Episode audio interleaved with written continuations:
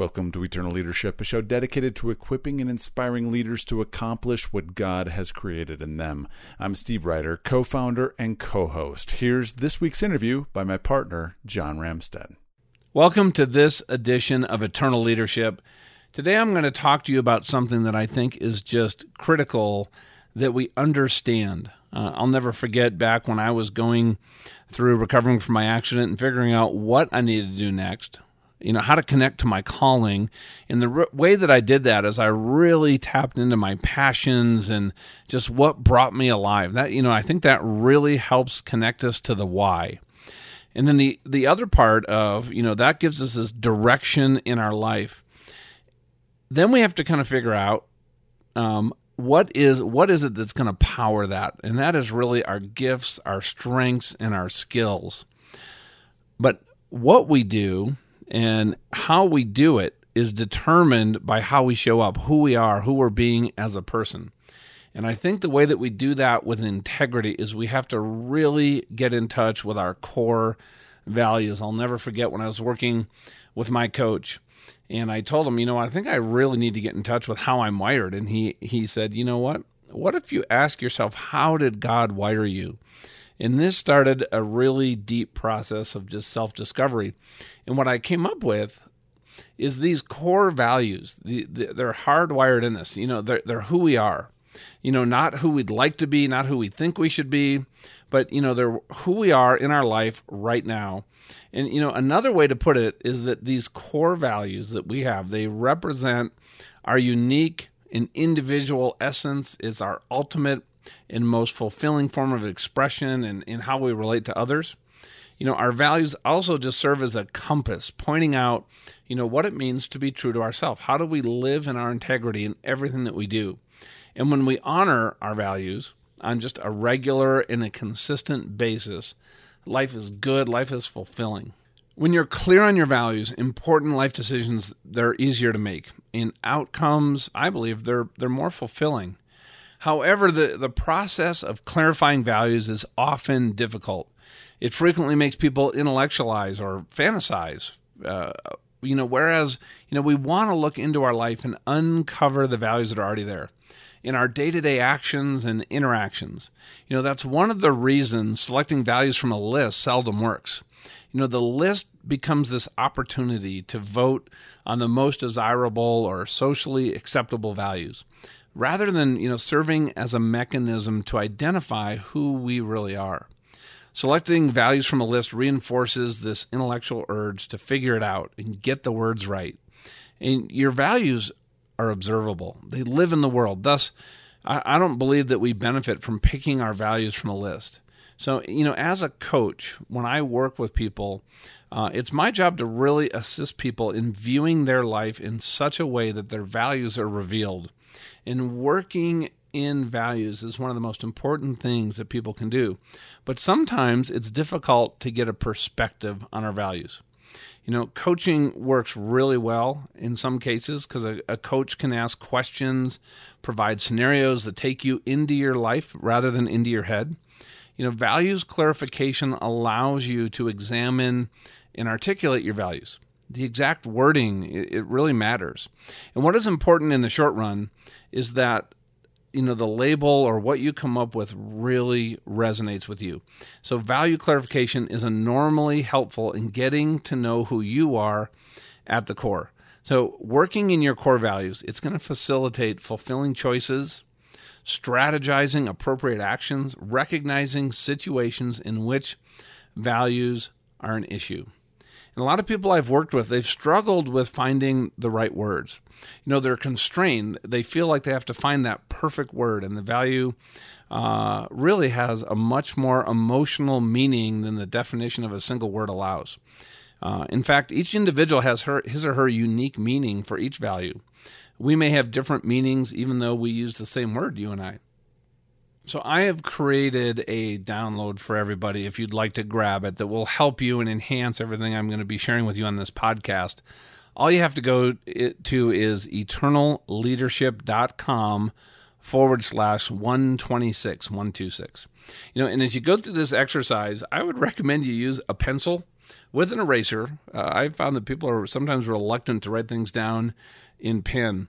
And when you start thinking about your values and things that come to mind as we go through this, I want you to use phrases. And maybe you want to put slash marks between different words, but here's an example. So let's just say one of the first values that comes to your mind is integrity. I'm going to live in my integrity. But what does that really mean? And I would have you make a phrase out of that. So maybe it's integrity/honestly/walk the talk. Or maybe it's integrity/the whole person/congruent. It's more descriptive. It's more about what your value is. Maybe it's leadership. Leadership can definitely be a value. So, one of mine is leadership, empower, collaborative. That is the value of leadership, right? It could be leadership/decisive/powerful. So when creating these value strings, place the most significant term at the beginning, such as integrity or leadership. This takes time. It may take literally sometimes several months to come up with a really complete list of values, because values show up over time in our life, and it's unlikely that we'll be able to capture them accurately and completely just in one sitting. The values that are fully defined and elaborated on become a powerful tool in pointing you toward fulfilling choices as you approach major crossroads in your life or you get off track.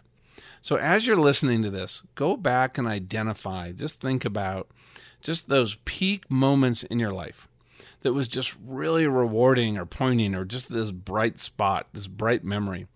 And it's important that, the time frame, be a moment in time. We all have so many experiences, but think about that, something that really stands out to you. And then ask yourself, when you put yourself back in that specific moment, and ask yourself, what was happening? Who was present? What was going on? What are the values that were being honored in that moment? Acknowledge, what you're hearing to yourself and keep probing. Test words to see what value really resonates to yourself. Ask yourself, why was that important to me? Is there a value of accomplishment or achievement in that experience? Or did I feel my energy go up when I remembered that day? Does it sound like you were honoring a value around, nature or the value of a connection? Does that sound right to you?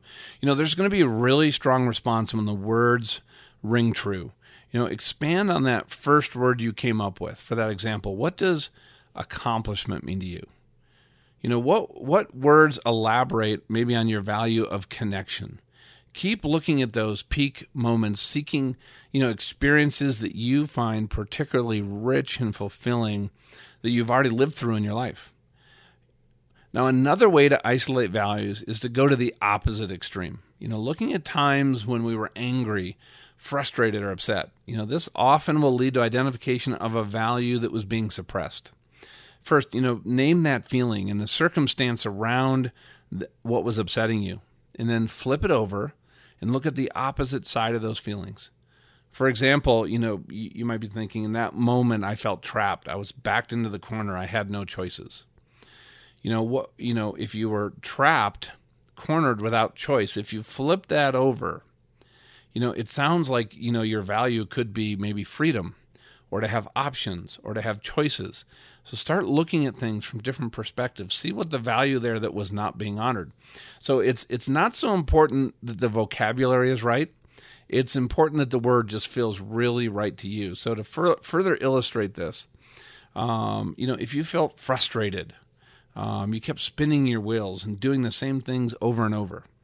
What is the other side of that? Is it a value for, maybe is it creativity or innovation?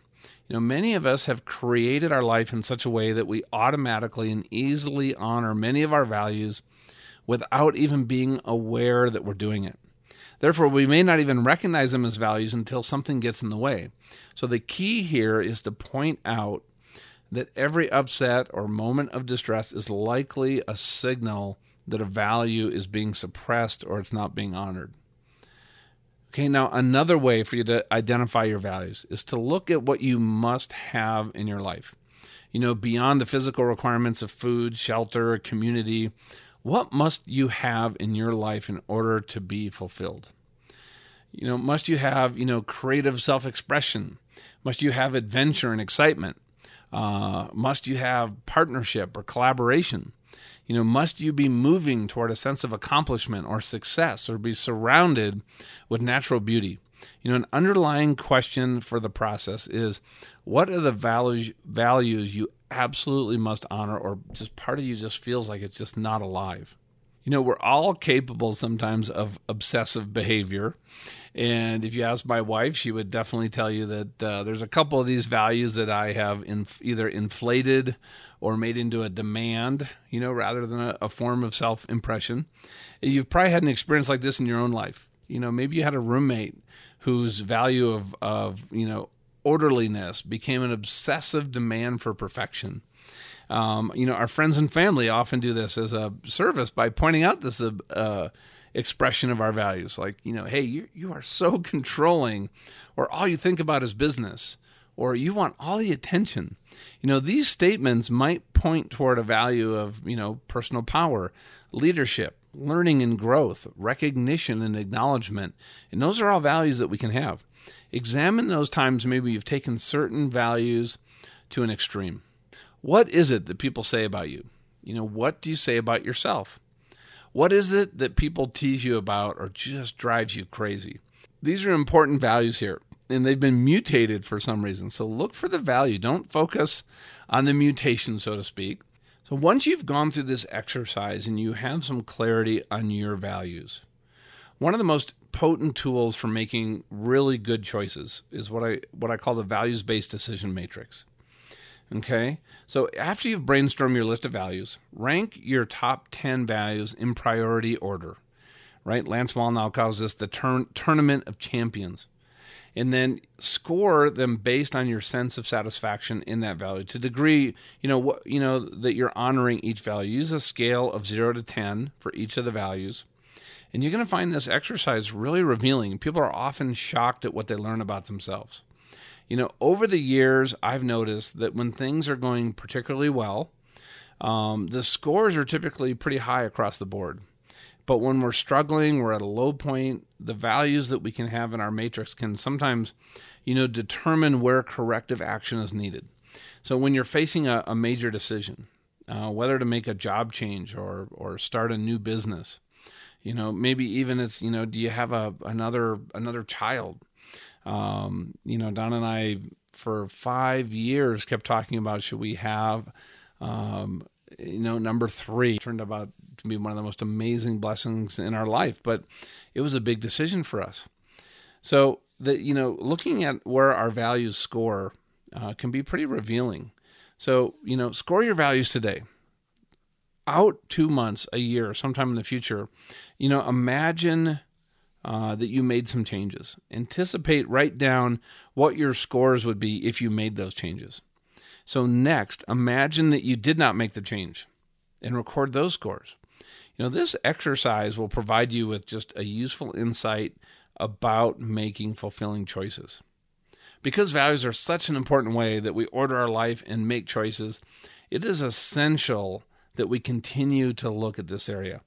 Values could conceivably be examined in every decision we have to make, either to help make a choice, clarify and reinforce a course of action. You know, ask yourself, what is the value that would be honored if we made that choice, if we did that? So when we honor our value, 3 things happen. First, you know, they just add additional fuel to the motivational fire and help, you know, just build this internal steam toward action. Second, they undermine the work of anybody outside that's trying to sabotage what we're doing, because action based on values is more powerful than the reasons for not taking action or for maybe even taking some other course of action. And number 3, when you're working in your values, you're going to have a much more fulfilling life. So working in our core values, I think, is just crucial to how we show up as we go through life. It is what informs what we do, how we do it, why we do it. And I really think that having this clarity on core values is something that's going to really accelerate the results that you're having in life. And I'm just happy to be on this journey with you. I'd love any comments. that came out of just listening to this, go to eternalleadership.com/126. I'd love for you to leave a comment and hear from you personally. So also remember, go to iTunes. I'd love to have you leave a review for us and subscribe to the podcast. That's how iTunes does the ratings. Our goal is to have this in the top 100 of leadership podcasts, where we've been on a number of times, and we're one of the only faith-based podcasts that's been able to do that, and that's because of you guys. So thank you so much. Have a great day, and we'll talk to you next week. Thanks for listening to Eternal Leadership. Be sure to check the summary of this MP3 for any important links and a link to the show notes for this episode.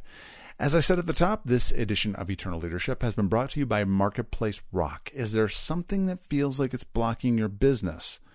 The team at Marketplace Rock partners with you in unearthing those things that could be holding you back through intercessory prayer. John and I can't recommend the team highly enough. In fact, our phone calls with them are the highlight of our week. Visit them online, MarketplaceRock.com, or listen to either of Amy Everett's past interviews with us, episodes 4 and 66. MarketplaceRock.com. For John Ramstad, I'm Steve Ryder, and thank you for listening to Eternal Leadership.